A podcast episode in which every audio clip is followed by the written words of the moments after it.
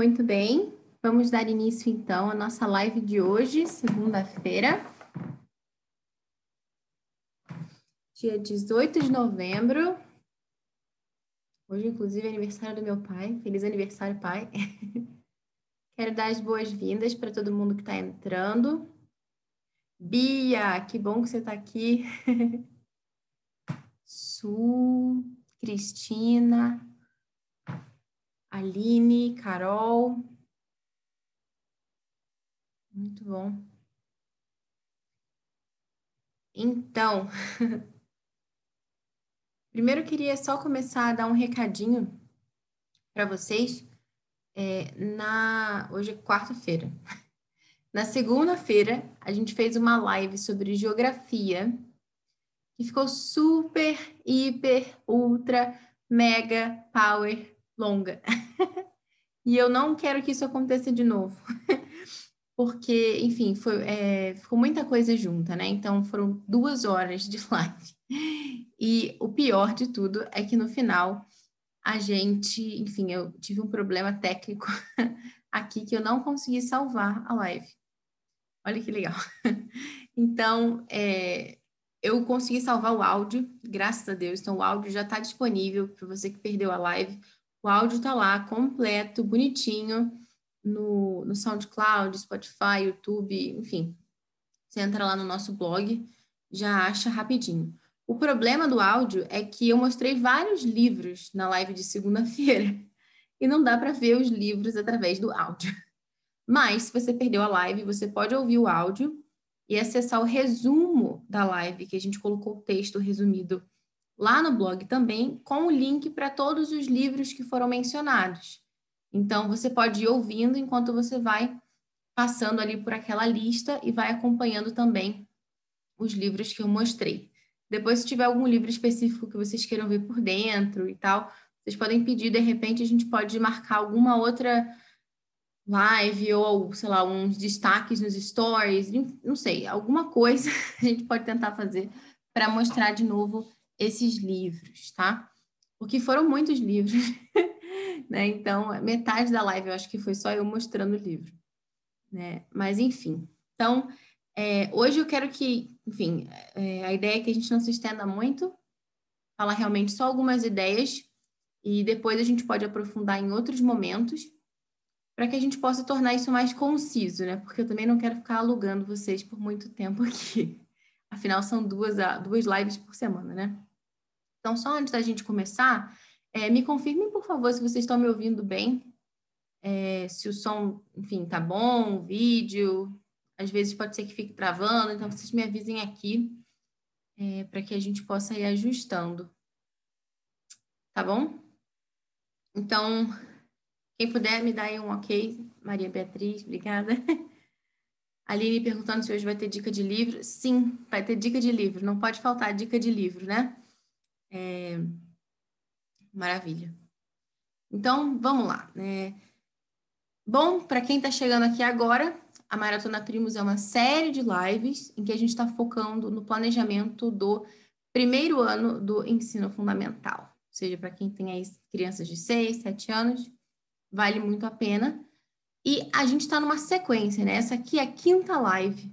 Então, vale a pena você ouvir as anteriores. Se você está chegando aqui agora, a gente já falou sobre geografia, a gente já falou sobre como escolher os melhores livros, a gente deu o conceito lá de livros vivos, explicou um pouquinho mais sobre como identificar um livro vivo, a gente já falou também sobre como estruturar o calendário do ano letivo e a gente já falou é, sobre a importância de você escolher um método né, para você não gastar tempo, energia e dinheiro desnecessariamente, né, atirando para todo lado.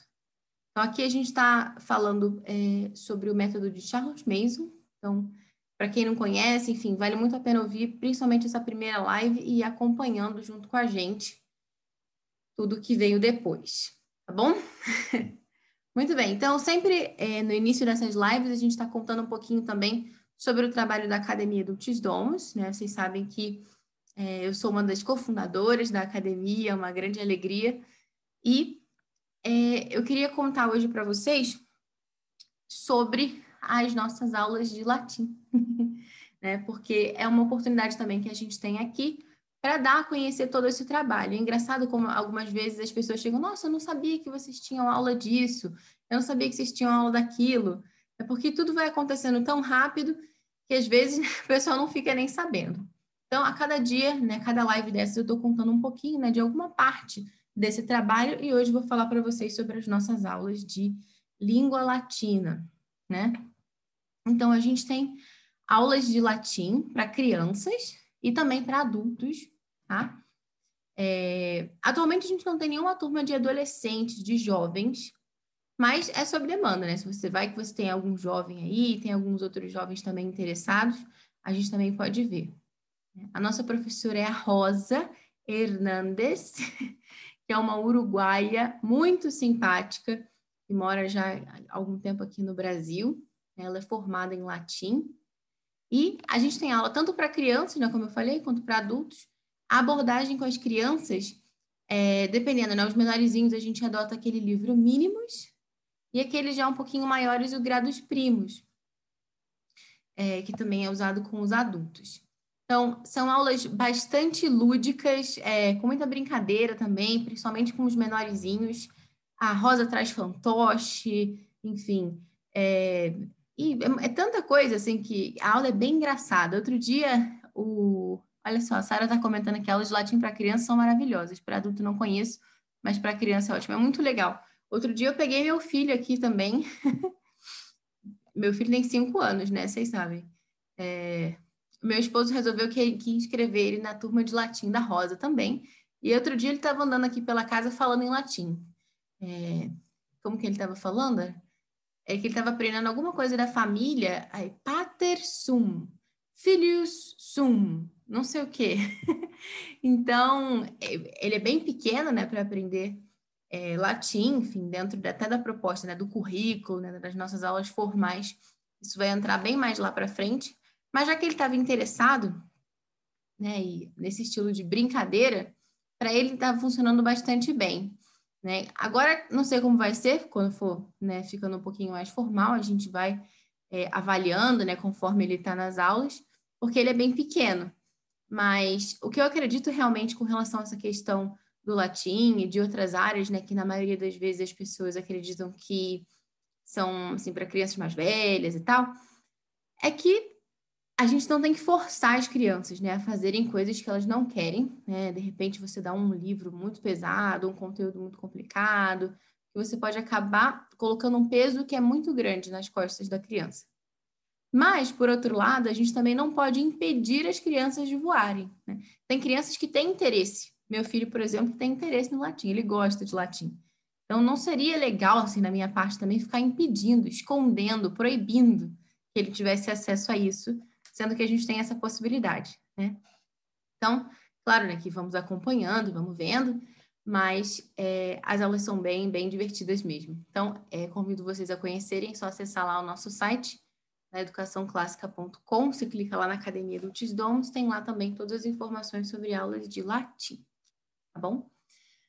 Bem, então, hoje nós vamos falar sobre esse é, a estrutura, assim, não, não, não tanto a estrutura, assim, prática, mas pensar um pouquinho mais na teoria e depois eu vou dar algumas sugestões de livros para vocês é, e vamos falar de história, né? Então, assim, a gente pode dizer né, que dentro do método Charlotte Mason, todo o currículo gira em torno da história. A história é esse pivô né, do currículo, dessa, dessa educação. E na prática, o que, que isso significa? Né? Significa que muitas outras áreas de estudo vão ser diretamente ligadas ao período histórico que a gente está estudando. Então, por exemplo, apreciação musical, né? o estudo do compositor, aquele momento que você vai sentar para ouvir aquela música, estudar um pouquinho a biografia daquele, daquele, daquele compositor, apreciação artística também, é, literatura, poesia, enfim, é, muito, até dança, por exemplo, né? Se você tiver, se você incluir dança também no seu currículo, é interessante associar né, cada uma dessas áreas ao período histórico que está sendo estudado. E é como se tudo estivesse girando ali em torno disso. Tudo bem, mas que período histórico deve ser então estudado no primeiro ano, né?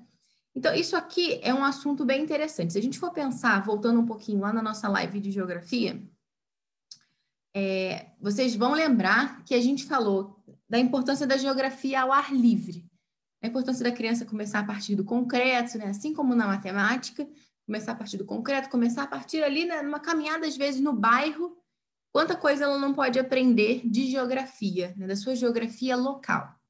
Então, da mesma forma, a gente vai começar também a história a partir do local em que a criança está. Ou seja, no nosso caso, o Brasil. Isso é interessante a gente pensar, porque hoje em dia é, tem muitas propostas, né? Tem gente que comenta e fala: não, a gente vai começar, é, sei lá, pela história antiga, lá dos gregos, dos romanos, ou não, a gente vai começar é, pelo Gênesis, seguindo ali na, na linha da, da Sagrada Escritura, a gente vai começar desde a criação do mundo e vai seguindo por ali. Ou então outra pessoa pode ter uma outra linha, alguma outra sugestão, enfim. Né? Mas dentro dessa proposta que a gente vai falar aqui, é, a grande chave está em começar realmente na história inicial do lugar em que essa criança vive. Né? E isso é importante, assim, especialmente importante, se a gente for considerar que é, a, educação é essa ciência das relações, né? Aquilo que a gente ia falando anteriormente, lá no, naquela live sobre os livros vivos, lembra que eu falei que, até dando um exemplo um pouco de história também, naquele momento a gente usou esse exemplo, né? De que é, num livro hum, didático, assim como né, esses que a gente já conhece, né, que listam fatos e tudo, a gente teria a seguinte frase: é, depois da guerra, o rei morreu e a rainha morreu. E num livro vivo de história, a gente já veria assim: é, depois da guerra, o rei morreu e a rainha morreu de tristeza. E a partir desse elemento, que é o sentimento ali da rainha, a gente já conseguiria talvez visualizar aquela cena daquela rainha chorando, e a gente lembraria de alguma situação da nossa vida em que a gente chorou também porque a gente perdeu um ente querido, ou alguma outra coisa que a gente viveu que teve alguma experiência parecida com aquilo ali. Então a gente conseguiu estabelecer uma relação. Diferente do primeiro caso, né, em que você não consegue realmente estabelecer uma conexão com aquela personagem histórica que viveu, sei lá, séculos atrás. Né, você não é da família real, você não é rei, você não é rainha, não tem nada a ver, você não está numa guerra, então você lê ali aquele fato e ah, esquece, bola para frente, né? Como se nada tivesse acontecido.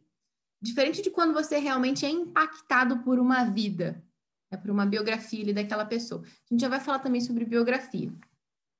Mas é, isso que eu queria falar com relação à conexão, porque é muito importante para a criança que ela consiga estabelecer conexões com aquilo que ela está aprendendo, né? Que não seja simplesmente uma coisa ali solta, uma informação num livro. Então, Aqui no Brasil, ela vai andar pelas ruas e essas ruas têm nomes. E essas ruas têm nomes de personagens históricos. Né?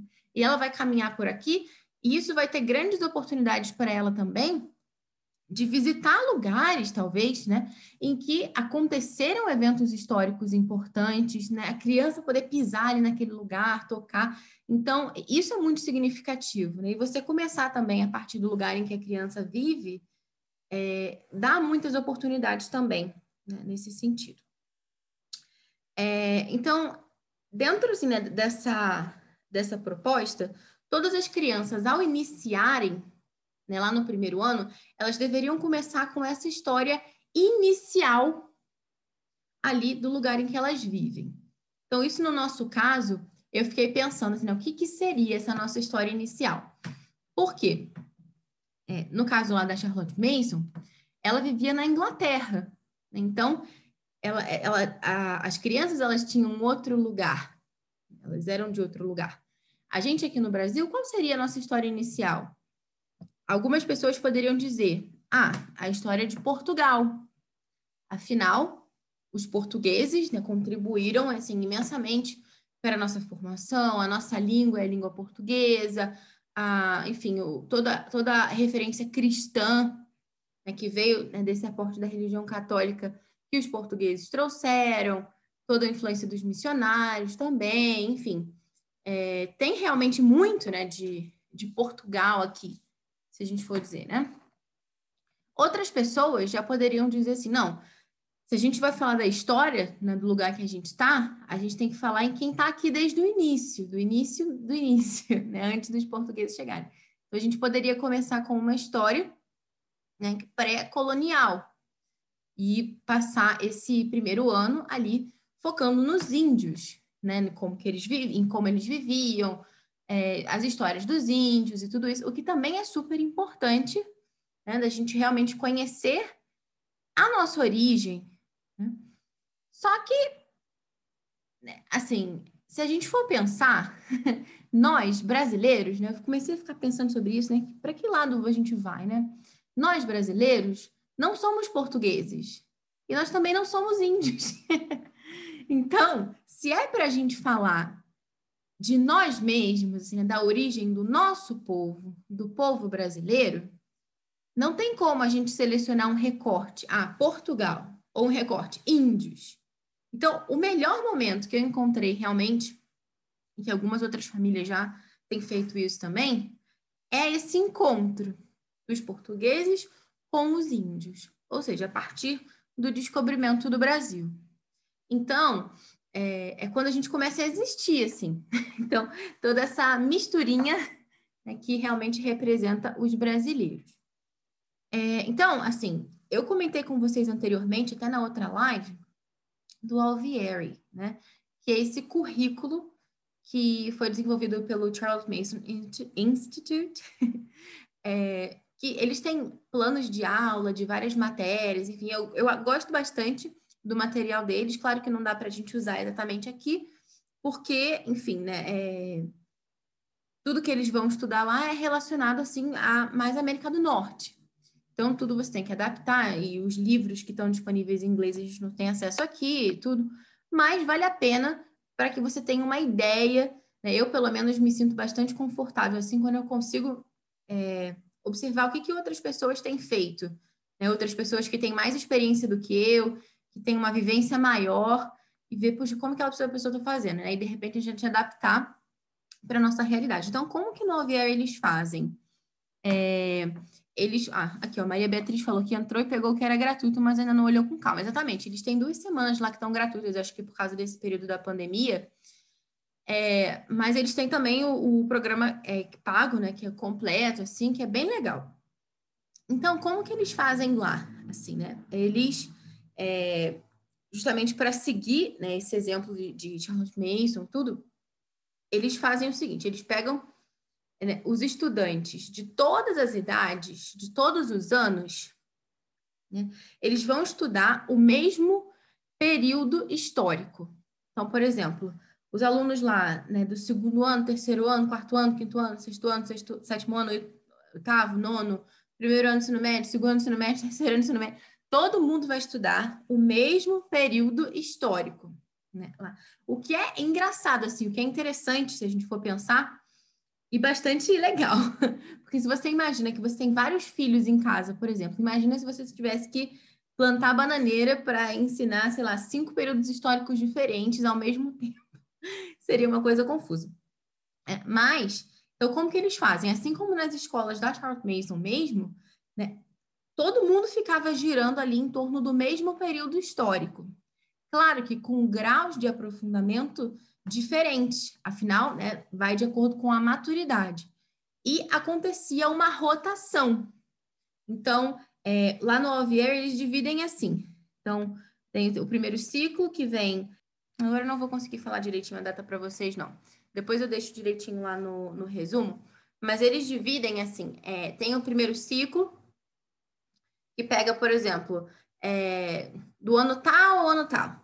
Depois depois eu vou colocar no blog quais são as datas certinhas, porque agora eu não vou, não vou conseguir dizer assim com precisão. É, depois o ciclo 2, do ano tal, ano tal, ciclo 3, e assim até o, o ciclo 4. depois do ciclo 4, o que, que eles fazem? Eles voltam para o ciclo 1 e vão vendo todos aqueles ciclos novamente, assim como se fazia nas escolas da Charlotte Mason, né? E com uma, um aprofundamento maior. Só que o que tem de interessante aqui, né, de diferente, assim, para a gente nesse sentido, é que os alunos do primeiro ano não entravam nessa rotação. Tá? Então, mais importante aqui do que uma cronologia exata, olha, olha que interessante isso, né? Imagina que o seu filho fosse entrar numa escola da Charlotte Mason. E ele antes ele estudava em outra escola, sei lá. Ele começou a estudar lá esse ano e ele vai entrar lá não dando continuidade ao que ele estava estudando necessariamente na outra escola, mas ele vai entrar exatamente naquele período histórico que está sendo estudado por toda a escola. Olha que interessante, né? E sem essa preocupação de, ah, mas ele não viu o que aconteceu antes, né? E agora? Porque ele vai voltar a isso depois, né? É um ciclo. Ele vai passar de novo por todos aqueles períodos, mas sempre com a maturidade dele, né? Que vai avançando.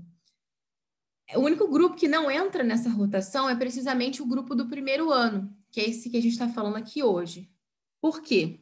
É muito importante que as crianças né, que estão ali no primeiro ano comecem com essa história inicial do seu país, né, do lugar em que elas vivem. Então, isso é tão importante que elas nem entravam na rotação, para vocês terem uma ideia.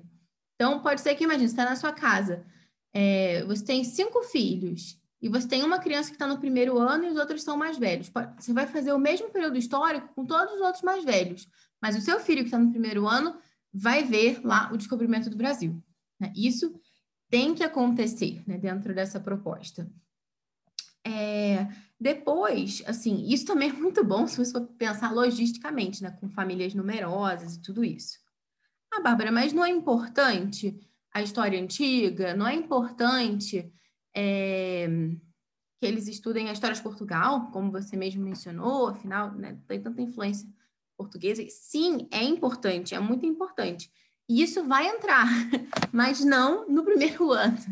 Né? Então, aqui, a, a sugestão né, que a gente tem dentro dessa proposta de Charlotte Mason é que eles comecem ali, né, a partir do primeiro ano, com ali a história do, do descobrimento, no nosso caso, do descobrimento do Brasil e tudo, e eles vão continuar cronologicamente, seguindo ali os ciclos dos períodos históricos, até que quando eles estiverem ali por volta do quarto ano, né, eles vão é, começar a estudar também a história de um país vizinho. Vizinho não necessariamente no sentido territorial.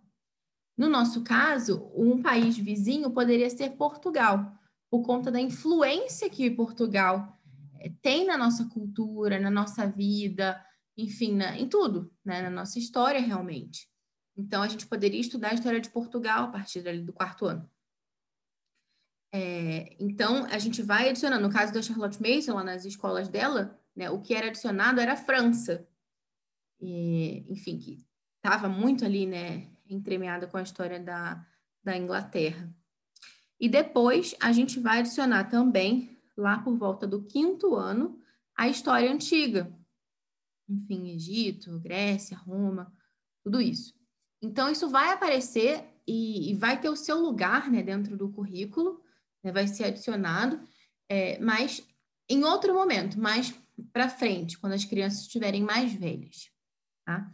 Então, tem um trecho aqui que eu separei, que eu queria ler para vocês, que está lá no primeiro volume da Charlotte Mason, né, no Home Education, na página 280, ela diz o seguinte: O erro fatal está na noção de que ele deve aprender esboços, ou uma edição infantil de toda a história da Inglaterra, ou de Roma, assim como na ideia de que deve cobrir geografia, de, de cobrir a geografia toda do geografia do mundo todo.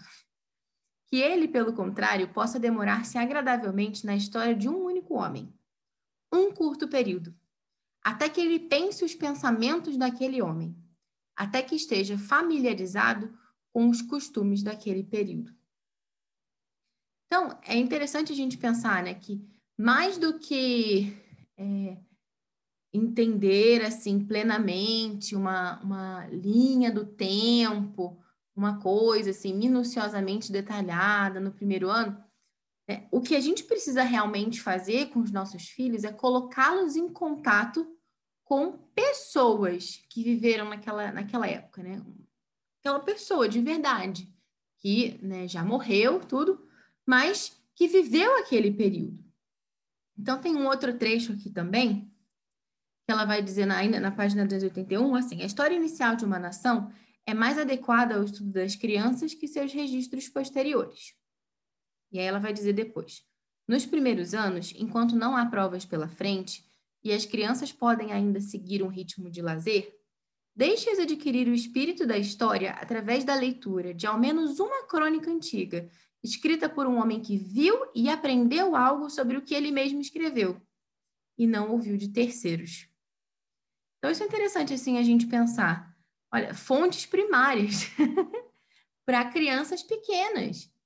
E que coisa boa, né? Por quê? Né? Porque é, ela vai dizer né, que esses livros antigos, né, eles são mais fáceis e mais agradáveis de ler do que muitas obras modernas de história hoje em dia. Né? Por quê? Porque os escritores desses livros, essas pessoas que estiveram lá, que pisaram naquele chão, que viram aquela gente, que tocaram naquela, naquelas coisas, né? Eles estavam um pouco se lixando para dignidade da história. Não, eles estavam ali é, falando sobre as coisas e assim inflamando, né, o seu coração com a história daquele evento maravilhoso que ele presenciou, aquelas coisas que ele estava vendo que fizeram ele ficar, nossa, que, que é isso aqui? Né? Então, ele precisou escrever, ele precisou registrar, e isso faz com que os nossos filhos fiquem assim tão é, animados realmente, isso desperte o interesse deles. Né? É, e ele, é, ela vai dizer aqui né, que esse tipo de livro é exatamente aquilo que as crianças precisam, né, para é, encontrar essas pessoas vivas que estão por trás desses livros de história, né? Porque as crianças não estão nem aí para é, progressos e estatutos e não sei o quê. Não, elas se importam com pessoas, né? E aí ela vai dizer né, que a criança né, que aprendeu é, através de um só cronista, né, nesse estilo aí, tem uma, tem uma base, tem uma, é, tem uma base realmente muito melhor do que se ele soubesse todas as datas, todos os nomes, todos os fatos, né, e tivesse memorizado aquilo ali simplesmente para uma prova. Porque a gente sabe, né, como eu falei anteriormente, quanta coisa a gente já não memorizou em aulas de história é, para botar na prova e depois a gente esqueceu tudo. É por quê? Porque a gente não tem nenhuma conexão com aquelas pessoas. A gente simplesmente pegou uns fatos, processou e cuspiu na prova. Né? E como eu falei para vocês antes, naquela live de livros vivos, né? O nosso cérebro ele não é um computador, ele não foi feito para processar dados, né, informações soltas, desconexas. Né? O ser humano ele é um contador de histórias. Então, é isso que nos anima, é isso que nos motiva, conhecer histórias, conhecer outras pessoas, a história dessas outras pessoas. Então, é por isso que a gente se lembra é, de novela, de livros, de romance, assim, e a gente esquece várias outras informações que tecnicamente seriam muito mais úteis, só que não, não tem uma ressonância, não ressoa no nosso coração. É, então, aí ela vai falar aqui também que os livros, né, que, que tem que ser usado nesse, nesse primeiro ano, eles têm que ter uma qualidade literária né, alta. E aí ela vai dizer assim, que a criança de seis anos, né, ali no, na, no primeiro ano, ela é, assim, precisa que leiam para ela né? livros bem escritos, enfim, é, bem ilustrados e com uma quantidade ali grande de páginas até. Ela vai mencionar 40 páginas em um trimestre. Também isso aqui não dá para a gente levar, levar muito assim a ferro e fogo, porque antigamente as coisas eram impressas de uma forma diferente, as páginas eram menores, enfim, não é bem assim. Né? Então, a gente tem que adequar para a nossa realidade. Mas o que é importante a gente entender daqui é que não são livros feitos para crianças, né? Não são livros é, no nível da criança. Então, vai ter uma pessoa, no caso aqui a professora, a mãe, a tutora, enfim, que vai ler para aquela criança, né? Lembra aquilo que a gente falava antes? Que a nossa é, capacidade de ouvir, né, quando alguém lê para a gente, né, e ir compreendendo, é muito maior do que a nossa própria capacidade de, de decodificando ali com a nossa própria leitura, né? Então, é, vai ter ali alguém que vai ler para essa criança esses livros que são um pouco mais difíceis, mas que a criança pode compreender, e a criança vai ouvindo aquilo ali e vai narrando. Né? Ela vai ouvir, olhar um parágrafo, ela vai dizer o que, que ela lembra daquele parágrafo, aquilo que ela ouviu. Né? Cada passagem. Então, como é que funcionaria, funcionaria isso? Né? Você precisaria selecionar, então, o livro né? e organizar lá no seu ano. Vamos começar a lição aqui com a criança. O que a gente vai fazer? A gente vai sentar ali, vai relembrar aquilo que a gente viu anteriormente na outra lição, né? Você pode mostrar, de repente, também uma figura, é, pensar numa pergunta é, que prepare ali aquele terreno para o assunto do dia. Aí você também pode também pensar é, na leitura. Será que vai ter alguma palavra muito difícil que de repente a criança não vai entender? Vale a pena ali resolver esse problema antes, assim, já explicar para a criança o significado daquela palavra, para que não fique parando durante a leitura para tentar entender, para não cortar aquele fluxo né, de, de pensamento. E aí a gente vai ler a, o texto né, que está ali assinalado para o dia.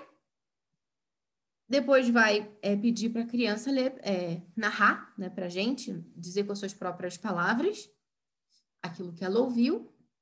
E pronto. Aí a criança pode também comentar, falar é, enfim, o que, que ela achou daquilo ali. A gente pode aproveitar também para conversar sobre aquilo. É, e pronto, depois, assim, é, para os mais velhos, a gente vai ter várias opções, né? Como o livro dos séculos, né? Uma, uma timelinezinha.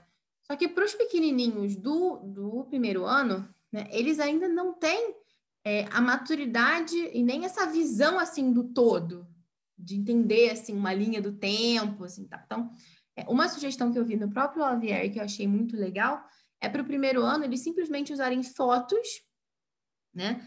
É, imagens ali de pessoas que eles estão estudando e sabe colocar aqueles tipo um varalzinho é, com pregadores, fica até bonitinho assim para você decorar várias linhas dessas com as fotinhos penduradas ali na ordem que as crianças foram entrando em contato com aqueles personagens que eles foram aparecendo. E também eu acrescentaria, de repente, colocar figuras, é, sei lá, mostrando objetos daquela época, tipo de construção, de casa, sei lá, uma oca, por exemplo. Enfim. Então, pode ser bem legal também. Então, agora eu vou passar aqui para mostrar é, alguns livros que eu separei, que eu fui é, encontrando ao longo desse ano, né, conforme eu ia preparando. A Beatriz Bia falou: pessoas são mais interessantes e é o único modo possível de estabelecer conexões. Exatamente. O ser humano entra em, em contato com o humano, né? A gente faz conexão com outros humanos, não com dados. É, então tá. Então, assim, lá desde o início, quando eu comecei a pensar e procurar alguma coisa nesse estilo, né, que a gente foi falando aqui, já vida, né? Um texto que não fosse escrito propriamente para criança, um cronista que tenha comentado sobre alguma coisa que ele mesmo viu, que ele mesmo ouviu, que ele teve aquela experiência, que ele relatou sobre o descobrimento do Brasil. O que, que vem à mente? Falem aí para mim. Vamos lá, gente, não me decepcionem. vem alguma coisa na cabeça de vocês com essa descrição? Suelen falou Lusíadas, Halen falou Índios, Beatriz, Carta de Peru Vaz de Caminha. Rafaela e a Beatriz acertaram. Gente, nada melhor, né, do que... Só que o problema da Carta de Peru Vaz de Caminha é que você pensa no texto, né? Aí tudo bem, né? Tem que ser um texto com alto valor literário, legal e tal. Até muita gente fala, né, que esse texto aqui fundou a nossa literatura, tudo bem, mas a Carta de Peru Vaz de Caminha tem um português muito difícil, assim, até para gente, porque muito, assim, várias palavras pouco usuais. E aí eu fiquei, puxa vida, né? Não vai dar para usar, não vai dar para usar no original, o que eu vou fazer? Aí comecei a pesquisar, comecei a procurar. Vamos ver se eu acho uma outra versão da carta. Não sei. Aí eu achei uma versão infantil, é essa aqui com esses desenhos aqui que eu achei horrorosos. Coitado do índio, olha o nariz dele. Que é do Tony Brandão. Chama Carta de Peruvaz de Caminha para Crianças. Esse aqui. Só que isso já foge aquele é, anterior que a gente tinha acabado de falar, né? Para não ser uma coisa muito assim, jogada para baixo, mas justamente para elevar o nível, né? Mas ainda assim eu comprei por curiosidade para ver como que ele tinha adaptado o texto da carta. Então vou dar um exemplo para vocês. Olha que espetáculo a carta. Aqui tem uma foto da carta. Tá vendo? E aqui ele segue. É, não é a carta inteira, é, são alguns tre trechos. E aí ele vai é, comentando. Então, por exemplo, aqui nesse início ele fala: é, Senhor, eu sei que o capitão Mori e outros capitães de nossa frota escreverão a Vossa Alteza contando sobre o descobrimento da nova terra. Mesmo assim, também escrevo, da melhor maneira que posso. Porém, sabendo que o farei bem pior do que todos os outros. Que a minha incompetência seja vista como boa vontade. Acredite, Vossa Majestade, que tentarei ao máximo não aumentar ou diminuir nada, apenas contar aquilo que vi, o que já não será pouco. Não pretendo contar sobre os detalhes da navegação e do caminho, porque não saberei fazê-lo. Disso certamente os pilotos falarão. Aí vai, fala da partida, quando foi, não sei o que e tal. Então, assim, uma linguagem ok, né? Nada de muito elevado, mas também não é bobinho. Agora, eu realmente não gostei das ilustrações. eu achei muito cara de charge, sabe? Aquelas caricaturas, todo mundo tem um nariz enorme. O pobre do índio pelado feio, enfim. É... E aí ele vai contando, e, enfim, aí conta também do. Olha só esse desenho aqui, não parece coisa de caricatura? Pobre da Índia com o peito de fora. Eu achei muito ridículo, assim, as ilustrações desse livro. Mas eu achei interessante é, nesse sentido de ver como que ele conseguiu realmente adaptar a linguagem. De repente me inspirar, não sei o que eu posso fazer, fiquei pensando e tal. Então, tem aqui esse. Depois, eu continuei pesquisando e eu encontrei uma outra versão que eu amei de coração. Porque é um livro bonito. Vou mostrar aqui para vocês. Então, assim, realmente você. É, porque você vai falar, pô, um documento fundacional, gente, do nosso país, uma carta com esse valor, joga num negócio desse aqui, né? Cai no conceito, não cai? Enfim. Então, aí eu, eu achei um livro que realmente é bonito, tem uma edição bem cuidada. E não é uma versão escrita para crianças, mas não é o texto original. O que, que eles fizeram? Uma tradução para o português moderno. Olha que legal. E quem fez essa tradução para o português moderno foi o Ivo Barroso. Esse livrinho aqui, A Carta de Pero Vaz de Caminha, da editora SESI, São Paulo. SESI SP. Olha que bonito esse livro. Se eu vou conseguir mostrar bem para vocês, se a luz está boa pior. Então, aqui, ó. É... Ele já abre aqui. Olha que bonito aqui.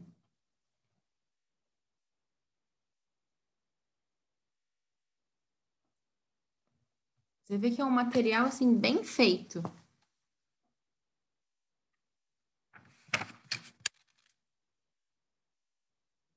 Tem aqui umas gravuras antigas, tá vendo? Um estilão bem bonito.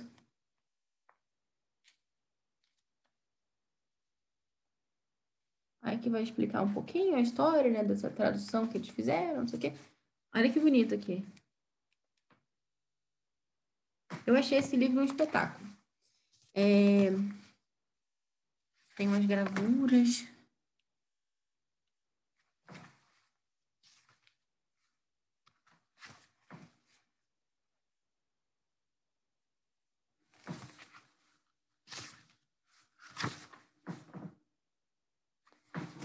Aqui.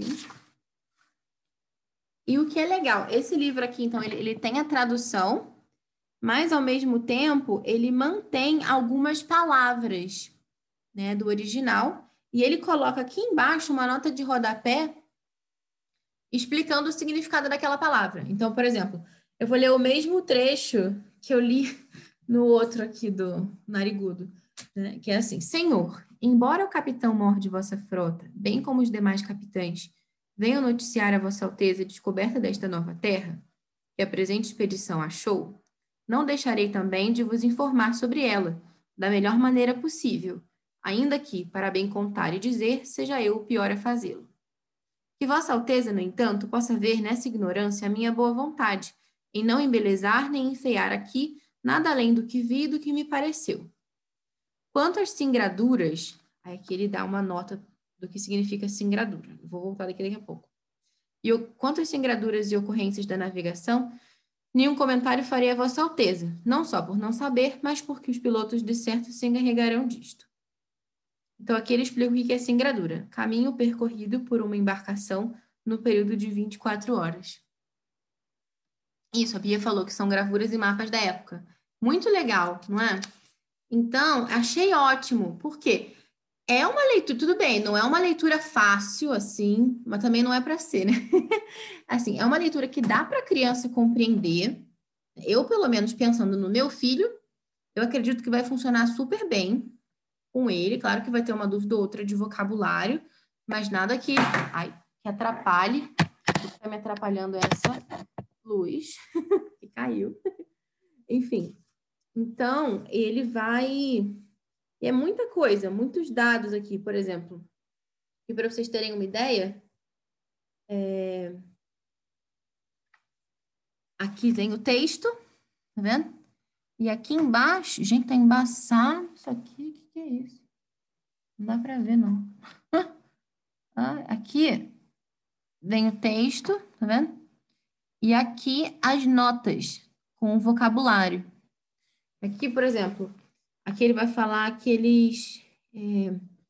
E assim seguimos nosso caminho pelo mar afora até toparmos no dia 21 de abril, terça-feira das oitavas de Páscoa. Aí explica o que é oitavas de Páscoa. Espaço de oito dias consagrados a uma festa religiosa. Com sinais de terra, estando a ilha, segundo os pilotos, a uma distância de 660 ou 670 léguas, esses sinais eram uma grande quantidade de ervas, a que os navegantes chamam de botelho. Aí explica que o botelho é uma alga marinha, sargaço.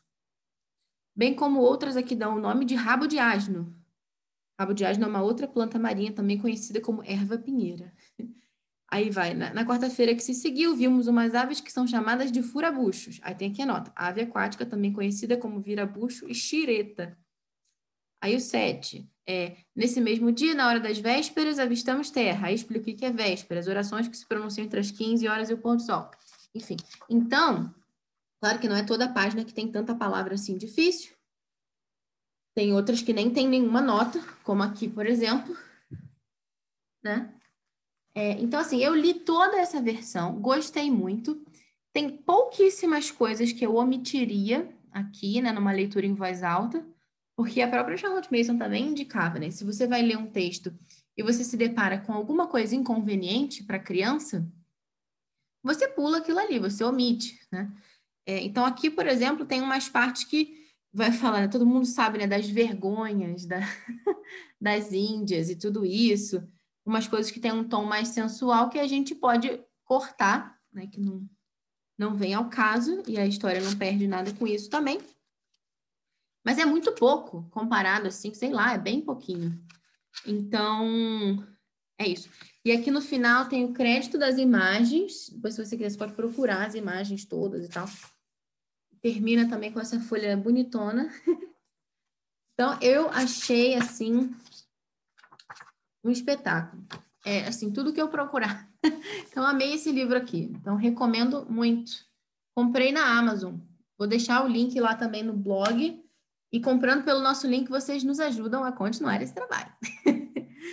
Bia perguntando se eu pretendo trabalhar a carta inteira ou parte. Pretendo trabalhar a carta inteira, mas omitindo esse, esses, esses detalhes, assim, né? Mais inadequados para a idade, assim, esse que eu estava comentando antes. É, isso é o que eu pretendo fazer. Depois acho que vale a pena fazer também a live no final do ano que vem contando como foi. Né? Mas é o que eu pretendo. Então acho que está bem dentro daquilo ali e não perde assim a continuidade, né, de você seguir realmente. Ainda nesse mesmo sentido, tem outros livros aqui para indicar para vocês. É... Tem esse livro aqui, que se chama Diário de Navegação, Pero Lopes e a Expedição de Martim Afonso de Souza, 1530 a 1532.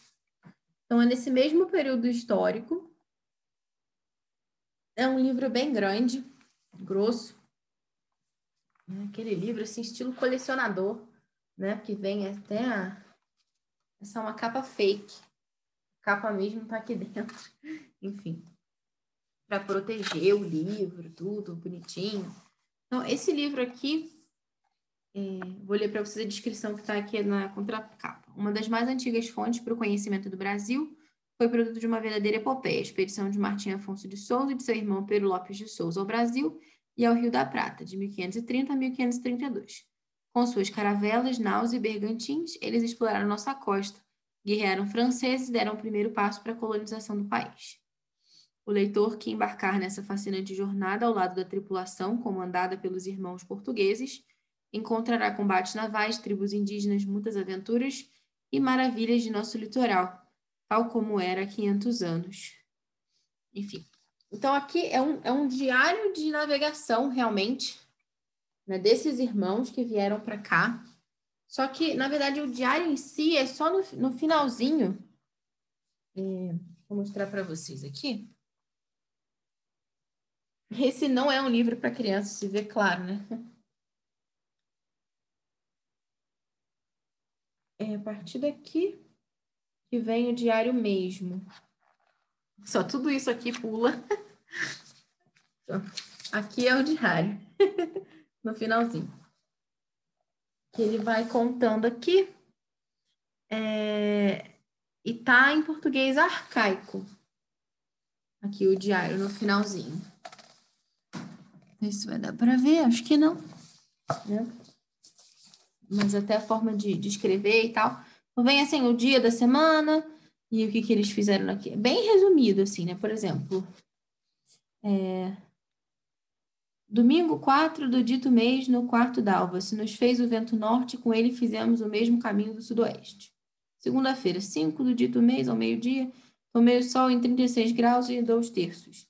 Demorava-me o cabo de São Vicente a leste e a quarta do nordeste. Enfim, é bem técnico, assim, no sentido de. Sim, realmente é um diário de navegação. Né? Não é, é que nem a carta de, de Peruvaz de Caminho.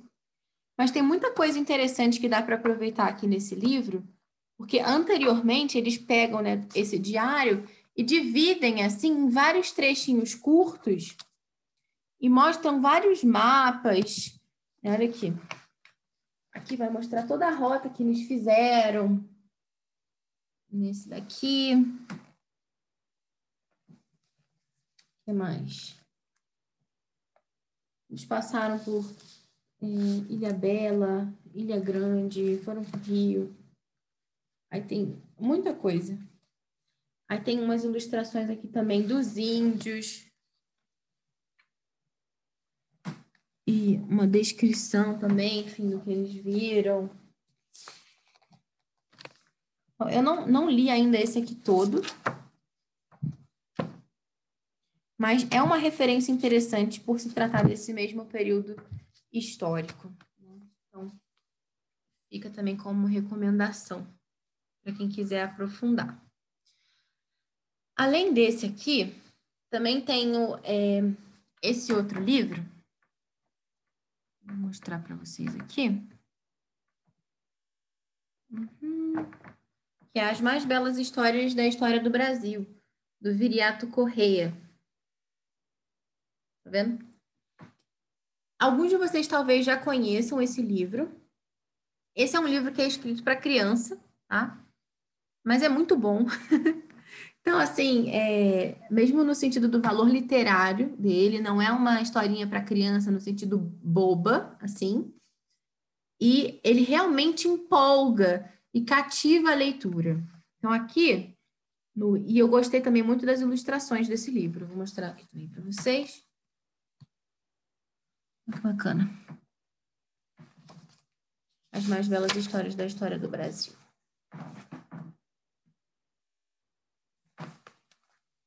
Esse livro também é tranquilo de comprar na Amazon, não está fora de publicação. Então, aqui ele vai contar, tem, tem alguns contos. Tem a Descoberta do Brasil, a Árvore que nos deu o nome, Caramuru, Sua Excelência o Açúcar. E depois tem algumas palavras sobre a vida do autor. Então, aqui, principalmente quando ele vai falar do Caramuru, muito legal no sentido de biografia, né? Porque aquilo que a gente estava tratando anteriormente é sobre a importância de entrar em contato com pessoas. Então, aqui vai falar do Caramuru, né, que existiu realmente, vai falar da vida dele, de como que foi a experiência quando ele chegou aqui, que prenderam ele, enfim, que depois é, é, trataram ele como se ele fosse um deus, né, quando ele foi dar um tiro lá para matar um pássaro, enfim. E nunca tinham visto, né, aquela coisa, né? E enfim, é bem, bem legal. É... As ilustrações são bem ricas também. Depois, é... aliás, também falando sobre biografia, eu não tenho aqui um livro para mostrar para vocês, mas eu vou deixar linkado também a ilustração. Vou deixar linkado também lá no blog. Um livro muito bom que eu li de São José de Anchieta. O nome é São José de Anchieta, o apóstolo do Brasil. O autor é Charles, Charles Sainte-Foy, eu acho. É um francês. não sei se eu estou pronunciando errado. É um livro que é para adulto, né? Não é infantil, mas é, ele conta as coisas de uma forma muito viva, assim, né? Muito apaixonada. Então dá para o pai e para a mãe lerem ali alguma história e de repente contarem para o filho é, com as próprias palavras ou selecionarem ali de alguma forma, porque eu não encontrei nenhuma biografia assim mais adequada para a faixa etária né, de São José de Anchieta. E eu acho fundamental também incluir nesse, nesse período histórico, por toda a questão dos missionários, né, e de realmente falar né, da razão pela qual esses homens vieram para cá.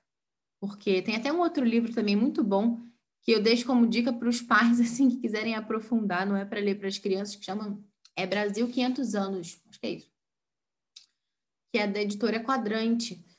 É, e que ele vai falar, é um livro fininho, bem pequenininho, e que ele vai contar sobre a, a, as missões, né, aqui no Brasil. Porque muita gente tem essa ideia meio doida, assim, né, de que, ah, não, porque é, os portugueses só queriam vir para cá por causa do ouro, para explorar os índios, por causa de dinheiro, não sei o quê.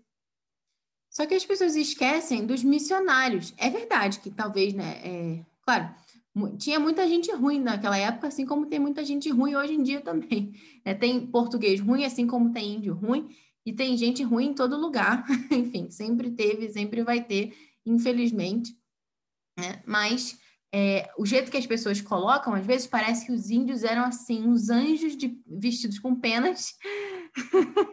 Ao invés de asas, eles tinham as penas coloridas.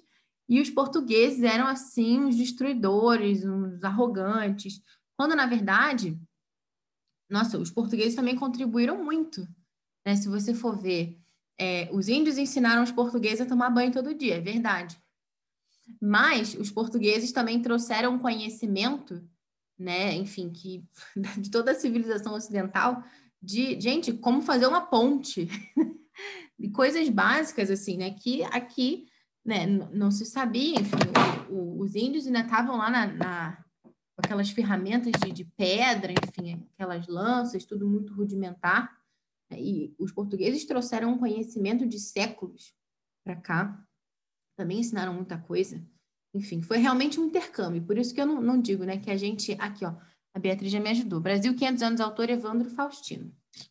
Muito recomendado. Finíssimo e, assim, você lê num ritmo muito bom. O, o autor escreve muito bem, é contagiante. É... Então, assim, nós não somos nem índios nem portugueses, nós somos frutos desse intercâmbio. Então, é muito legal ler também essa perspectiva principalmente quando a gente fala dos missionários, ele comenta lá nesse, nesse livro, você imagina, né, se alguém fosse ter uma conversa com um missionário, como é que seria? É, tem tempo que eu li o livro, então não, não é exatamente assim a conversa, né? Mas imagina, é, ah, olha, você não quer ir comigo ali? Encontraram uma terra nova lá no, no meio do Oceano Atlântico. É, tem muito ouro, você pode voltar rico e tal, não sei o quê. E aí a pessoa, ela teria que aceitar fazer uma viagem dessa, que na verdade, primeiro que já era difícil chegar até aqui, porque era muito longe e tinha assaltos de piratas também, né, no meio do caminho. Né? é, enfim, que matavam né, as pessoas, além dos próprios perigos do mar, também tinha perigo de outras pessoas que você podia encontrar no meio do caminho. Além disso, quando você chegasse aqui, a, a chance de você ser morto pelos índios também era muito grande, né? Seja por uma tribo canibal ou por outra tribo que por alguma razão se sentisse ameaçada, enfim.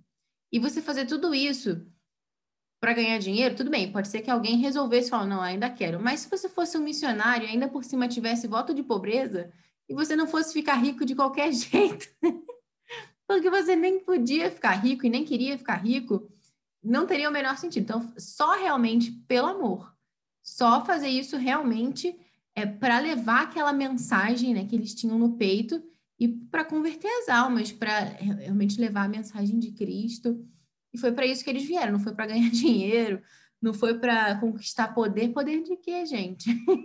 Enfim, então é, isso mostra assim uma realidade muito legal e ajuda a ter essa compreensão desse período. Então, eu recomendo bastante também que se trabalhe essa figura é, de São José de Anchieta. Eu vou deixar lá linkado essa biografia, embora seja para adultos, tem muitas histórias interessantes que as crianças podem aproveitar.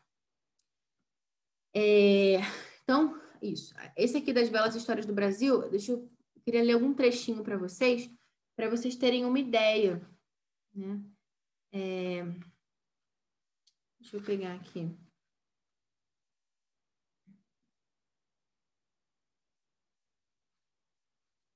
De quando eles encontram os índios pela primeira vez.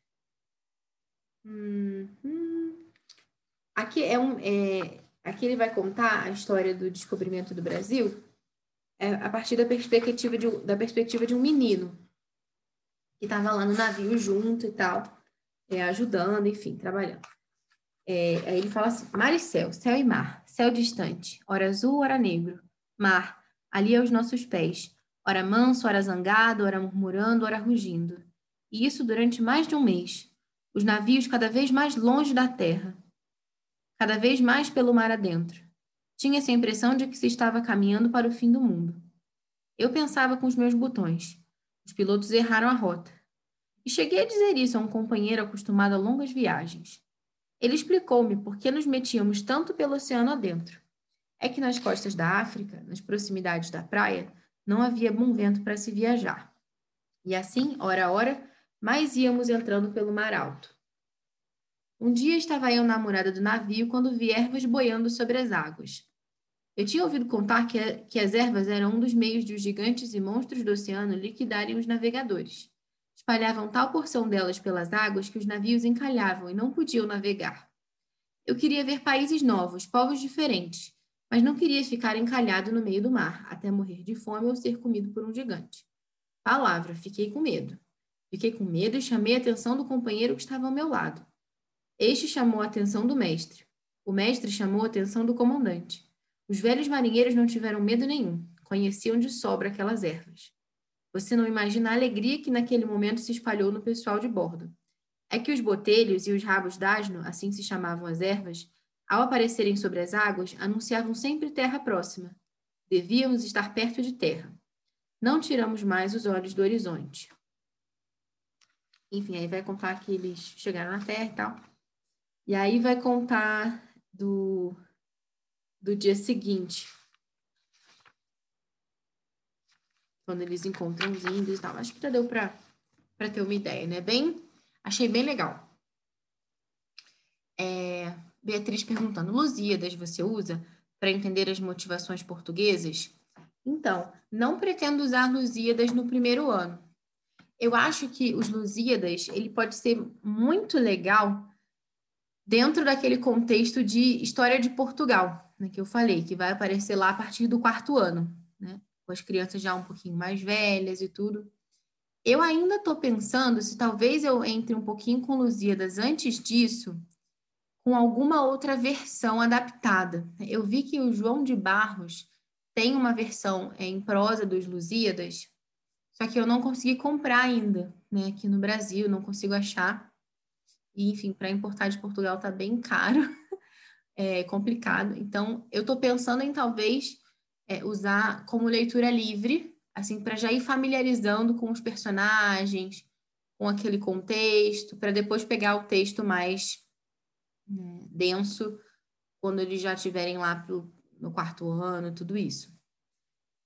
É, ainda dentro dessa mesma, dessa mesma ideia de leitura livre, eu comprei um outro livro aqui, aproveitando isso que você falou, que eu ainda não li, mas, assim, eu li um pouquinho, assim, bem no início, e gostei do estilo da narrativa. Realmente faz você entrar na história. Então, não li tudo ainda, não posso dar um parecer assim definitivo. É, a Aline falou que tem e-book do João de Barros na Amazon. Dos Lusíadas? Olha só. Então, eu acho que eu estou confundida. Eu acho que o João de Barros ele também tem um do Caramuru. Então, eu acho que o que eu não achei foi o do Caramuru que era o que eu queria e estava procurando para já começar. Ah, legal. Então, ótimo. Já vale a pena. Quando eu já posso também ver o do. Ó, 23 reais. Obrigada, Aline. Então, outro livro que eu também comprei e que eu ainda quero ler esse aqui, chama As Caravelas de Cristo, de Gil, é, Gilbert Renault. Acho que é assim que fala. É, e, e tem a ver com isso que eu estava falando anteriormente, que aqui na contracapa diz assim: em outubro de 1992 foi organizado um congresso em Buenos Aires para comemorar os 500 anos da evangelização das Américas. Naquela ocasião, um elenco de professores, sacerdotes e filósofos de língua espanhola teve a oportunidade de se apresentar diante de um grande número de assistentes. Apenas um deles falava português. Era um professor brasileiro que chocou os portugueses e brasileiros presentes ao afirmar que as navegações portuguesas visavam sempre o comércio e o ouro, enquanto as espanholas tinham por fim levar o evangelho aos povos indígenas. Ninguém teve a coragem de rebater tamanho erro. Ao publicar As Caravelas de Cristo, do francês Gilbert Renault, a editora Permanência restabelece a verdade com um texto histórico, baseado num conjunto de crônicas da época e de estudos posteriores, que conta a maravilhosa saga dos nossos irmãos lusitanos nas descobertas da costa africana e na chegada de Vasco da Gama às Índias. Então, esse aqui é um livro que vai falar realmente é, sobre as navegações. Ele não vai falar de Brasil aqui, pelo que eu entendi, mas vai falar realmente desse ímpeto missionário que motivava os portugueses. Né? Vai falar da, de Vasco da Gama, de tudo isso. Então, esse aqui é, eu ainda não li, mas eu comprei justamente por se tratar desse mesmo período histórico e tudo. Então, eu ainda vou avaliar, mas talvez entre aí como uma leitura livre, para conhecer um pouco mais das motivações portuguesas, que foi é, que a Bia comentou ali em cima. E por outro lado, ainda nesse contexto de leitura livre, eu tenho um outro livro aqui também. Assim, quando eu falo de leitura livre, o que eu quero dizer são leituras que a gente vai fazer às vezes de tarde, às vezes no início da noite, para ler, né, para conhecer a história, mas que não vão fazer parte do currículo formal, do tipo, é, narração, né? Não vão entrar naquela estrutura de leitura, narração, recapitular na próxima aula, e depois, quando a gente fizer uma avaliação, não vou cobrar esse conteúdo aqui da leitura livre, entendeu? É isso que eu estou querendo dizer. Mas que realmente enriquece muito a compreensão do todo. É, já falei desse aqui dos portugueses, que eu ainda não li todo, então não sei, né? Eu tenho um aqui que conta sobre os índios até quando eu estava é, pesquisando lá, né, no, nesses currículos americanos, alguns deles recomendam um livrinho que chama é, The Book of Indians, que comenta lendas, assim, histórias dos índios. Eu encontrei, encontrei algo relativamente parecido aqui, que se chama Contos dos Meninos Índios, de Hernani Donato. Esse aqui. A capa é feia, mas não julgue o livro pela capa. As ilustrações dentro são bonitas. Eu achei, pelo menos. Tá vendo? Tem uma bonitinha aqui no início dos meninos, deixa eu mostrar. Isso aqui não dá para ver direito, não, peraí.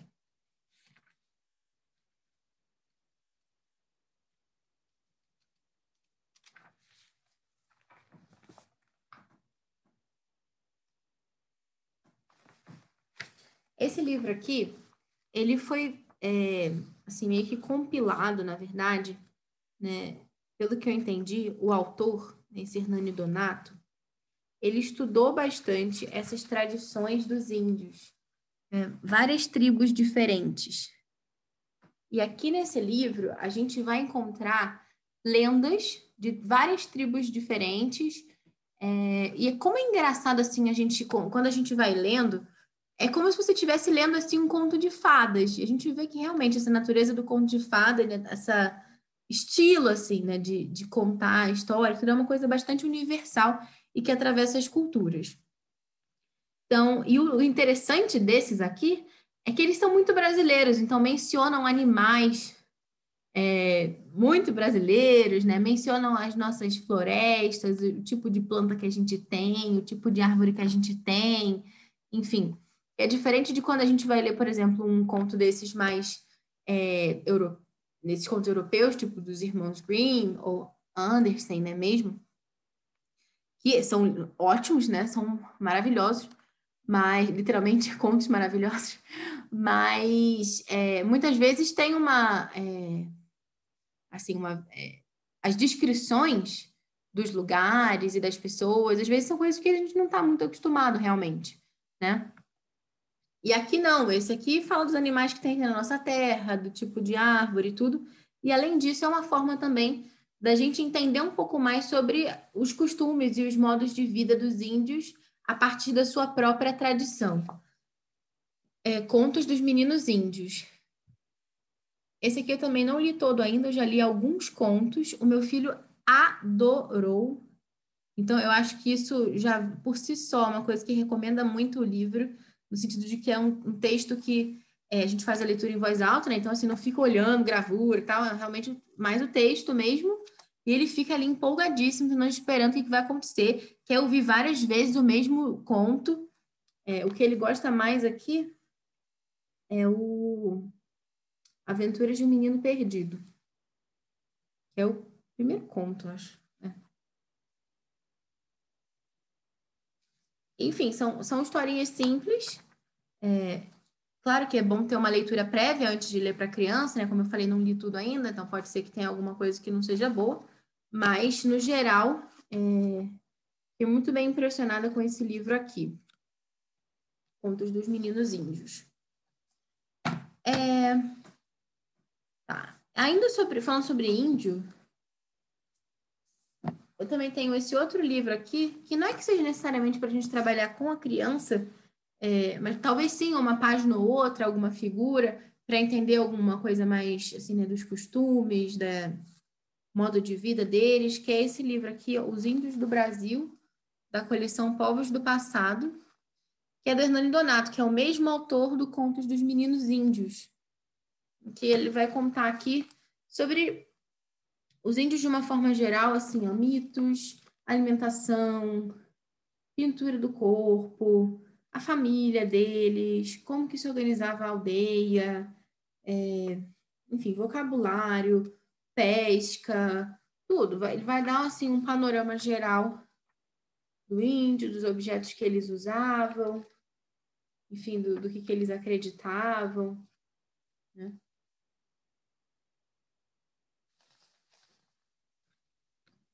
é um livro mais informativo, assim, né?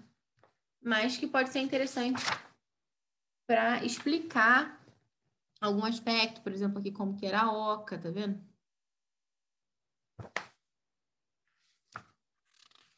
Durava até cinco anos.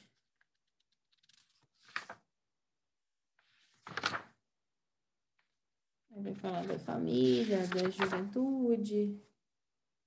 E tem uma gravura que mostra a embarcação deles aqui. Tá vendo?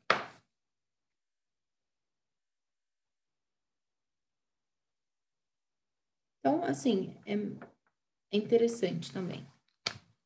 Depois, é, eu comprei esses outros dois livros aqui, que esses aqui são infantizinhos mesmo, tá? Para criancinha, com ilustraçãozinha, livrinho curtinho e tal, mas que eu achei interessante para realmente é, mostrar um pouco mais sobre esse período histórico, porque as crianças se encantam também com ilustrações e acham bonito, acham legal. O primeiro é esse aqui, Cabral.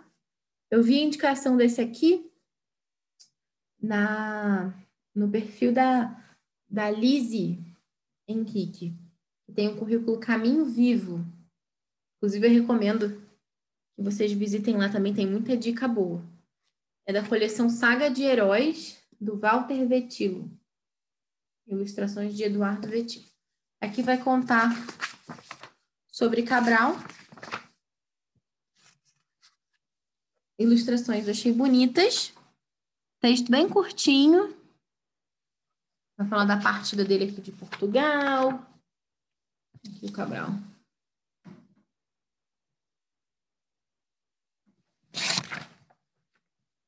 Aqui as caravelas. As calmarias, a volta ao mar, a chegada às terras brasileiras, o primeiro encontro. Aqui ele chegando lá de barquinho para ter o primeiro contato com os índios.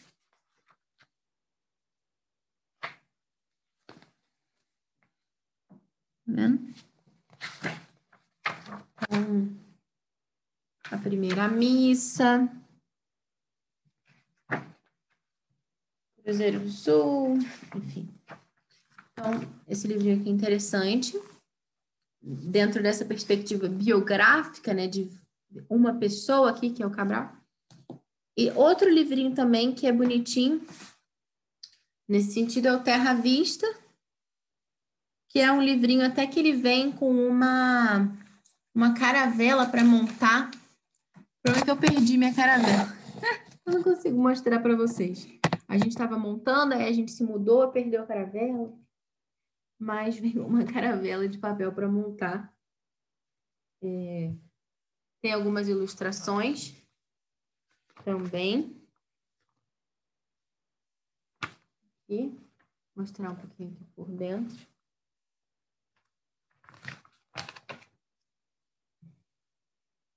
Aqui ele vai contar um pouco da vida, assim. É... Ele vai falar um pouquinho de Portugal, como que era naquela época, né, que até para explicar um pouquinho né, a, a, questão da navegação, vou ler para vocês para vocês terem uma ideia. É, aqui o trechinho que ela fala disso.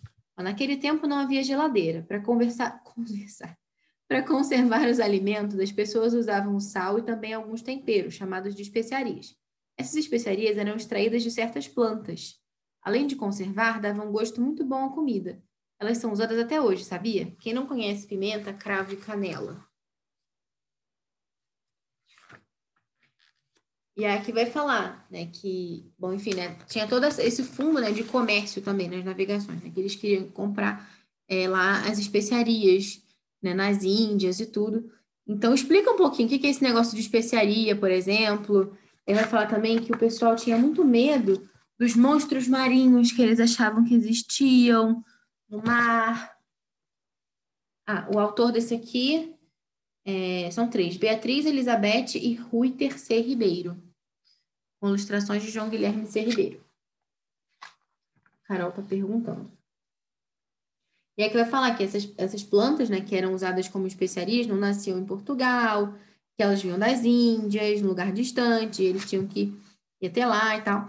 E aí que vai falar, né, de, de Dom João, rei de Portugal, que teve um filho chamado Henrique, que apreciava muito o trabalho dos pescadores nos seus barquinhos.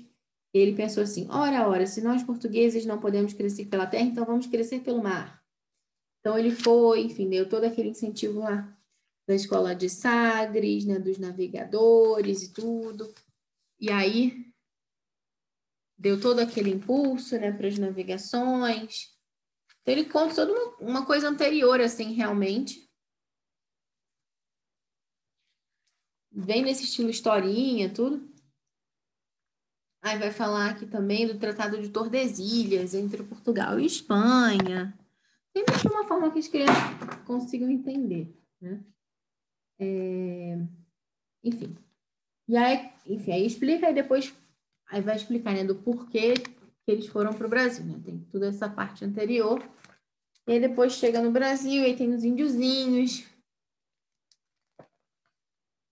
Também é um, um tipo de ilustração assim mais infantilizada.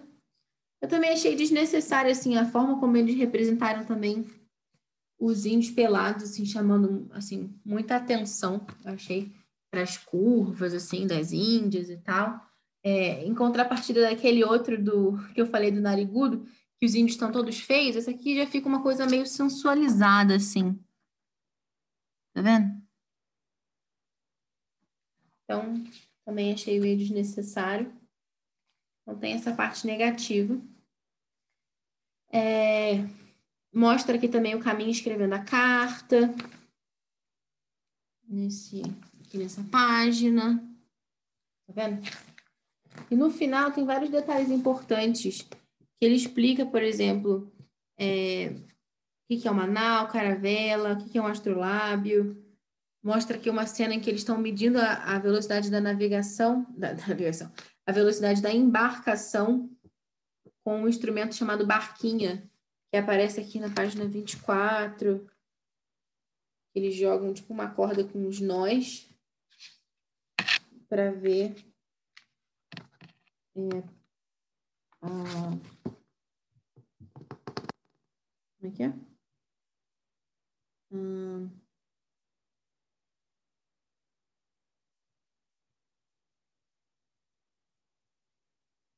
Que barquinha. Servia para saber a velocidade do barco.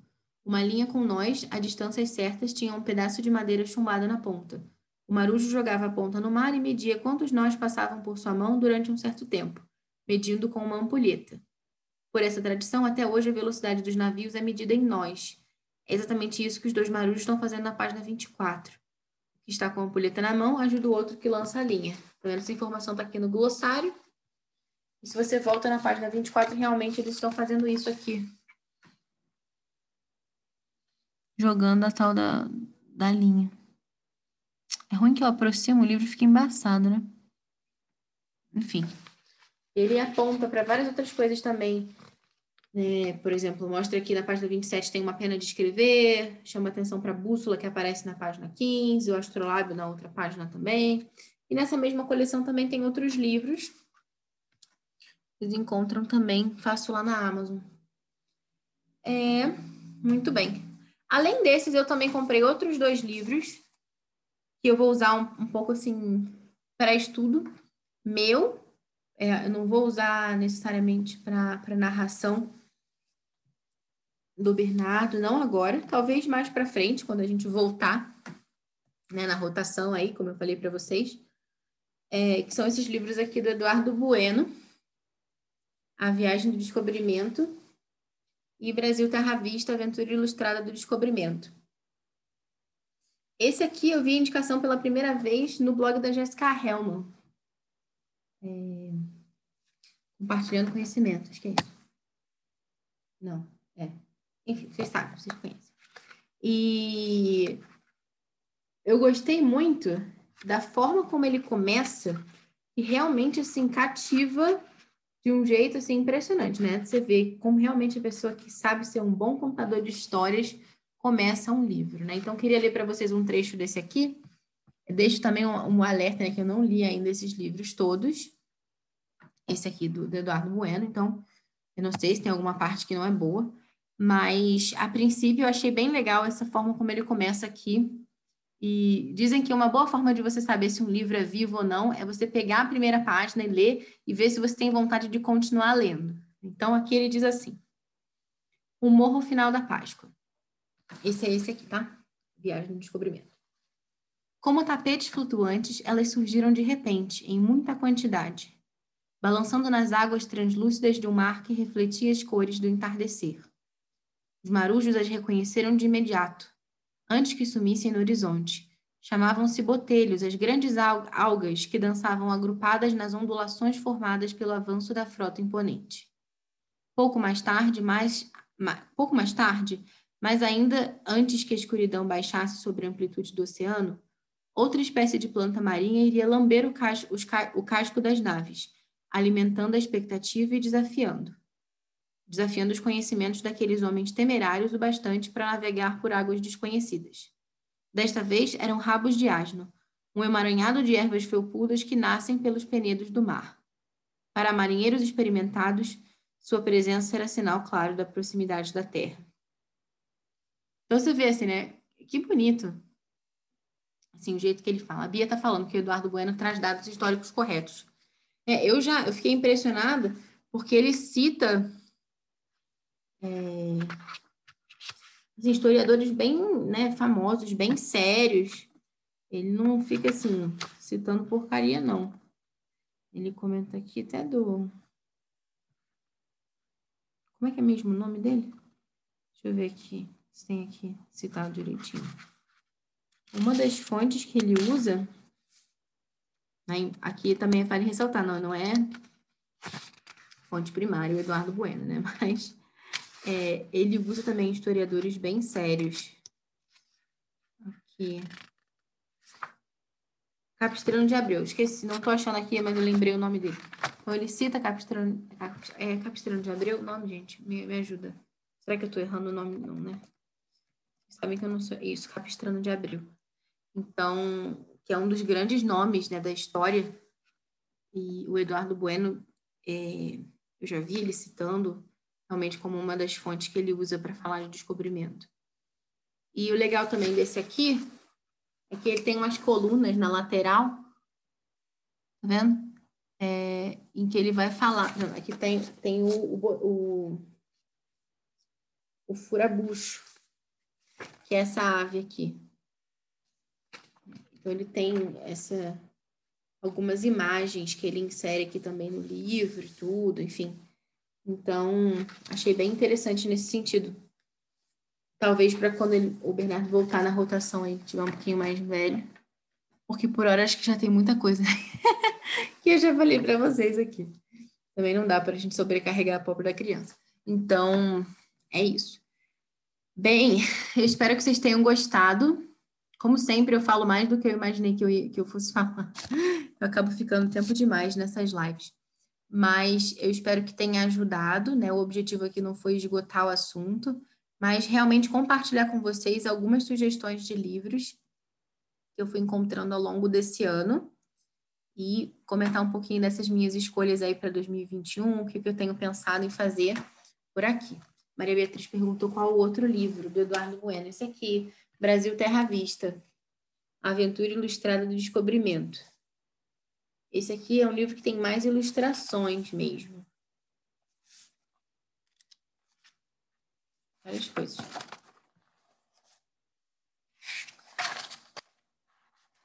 que vocês gostaram. Fiquei bem feliz.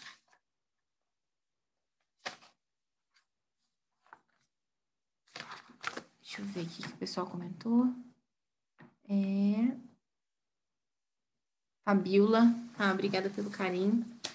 Aline também. Bia perguntou como que eu pretendo dividir o tempo dedicado a cada livro. Então, lá na... A gente fez uma live, a segunda live, eu estava falando sobre a questão do calendário, né? Como que a gente organizar e tudo. Então, uma das dicas, assim, que eu vi ao longo desse, desses tempos, assim, de estudar realmente, de pesquisar como que as famílias têm feito, né? É, essa dica foi que eu vi no do artigo da Sonia Schaefer, do Simply Charles Mason, que ela fala que, assim, uma boa forma da gente ver, né? Quantas vezes a gente vai estudar um determinado assunto por semana é a gente pegar e ver né, quais são os livros que a gente vai usar, dividir ali, colocar algumas divisões, tipo capítulos, né, ou números de páginas, assim, cenas, sei lá, que a gente queira trabalhar, e jogar aquilo ali ao longo da semana, né, para ver é, quantas semanas eu preciso, né, ou quantas aulas, quantos encontros eu preciso para dar conta daquele livro, e organizando assim. Então, eu ainda não fiz essa organização certinha, né, é, aqui eu pretendo começar o ano letivo meio americano, assim. Lá eu vou começar no, em junho, na verdade, né? Nos Estados Unidos começam um pouquinho depois. Porque vocês sabem que eu vou ter bebê em março, né? Então, seria meio loucura começar o ano letivo com o bebê nascendo. Então, a gente vai começar um pouquinho depois, então ainda tem algum tempo mais aí de planejamento. Eu ainda estou fechando a seleção dos livros, concretamente, que eu vou usar, e depois eu vou fazer essa etapa de é, encaixar no cronograma, assim. Mas a princípio, o que me vem já na cabeça, assim, que pode ser que depois eu mude um pouquinho, é que eu, eu pretendo ler com ele ao longo do ano que vem inteiro, assim, né? Dentro da narração mesmo, a carta de Pero Vaz de Caminha, essa do tradução para o português moderno que eu falei, né? Do Ivo Barroso, esse bonitinho aqui. E as belas histórias da história do Brasil, do Viriato Correia. Fora isso, eu pretendo incluir como leitura livre Contos dos Meninos Índios, tá? É... E ainda estou pensando né, na questão da biografia, como que eu vou fazer com São José de Anchieta, que eu quero incorporar, mas ainda não defini muito bem como. né? E também é... esses outros que eu, que eu mostrei também, que são mais curtinhos, assim, né? Mais infantis, o Terra Vista e o Cabral, são mais fáceis de encaixar porque eles são curtos, né? Então, eu estou pretendendo trabalhar esses aqui também. Então, mais ou menos esse aqui seria o que eu já tenho de definido para o ano que vem. Esses aqui. Mostrar de novo os livros? Posso mostrar.